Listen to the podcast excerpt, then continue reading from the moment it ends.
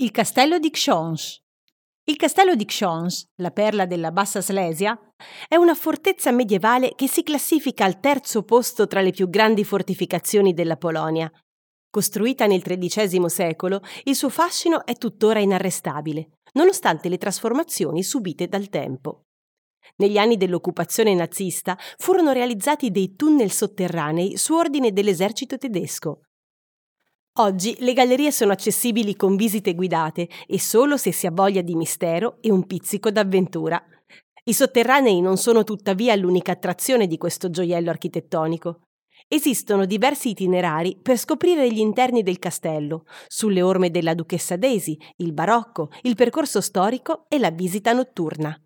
Per chi invece desidera mettersi nei panni degli antichi abitanti del castello, esiste la possibilità di pernottare nelle eleganti camere di Xons, la fortezza si erge in cima a una collina, immersa nelle foreste del parco paesaggistico di Xons.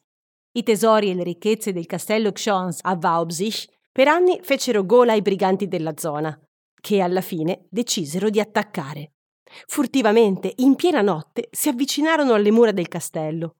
Erano talmente silenziosi che non svegliarono né le guardie né gli abitanti e portarono via sacchi pieni di oggetti preziosi, quando ormai pensavano di averla fatta franca, passando accanto al mulino per tornare al loro nascondiglio, sentirono uno strano rumore.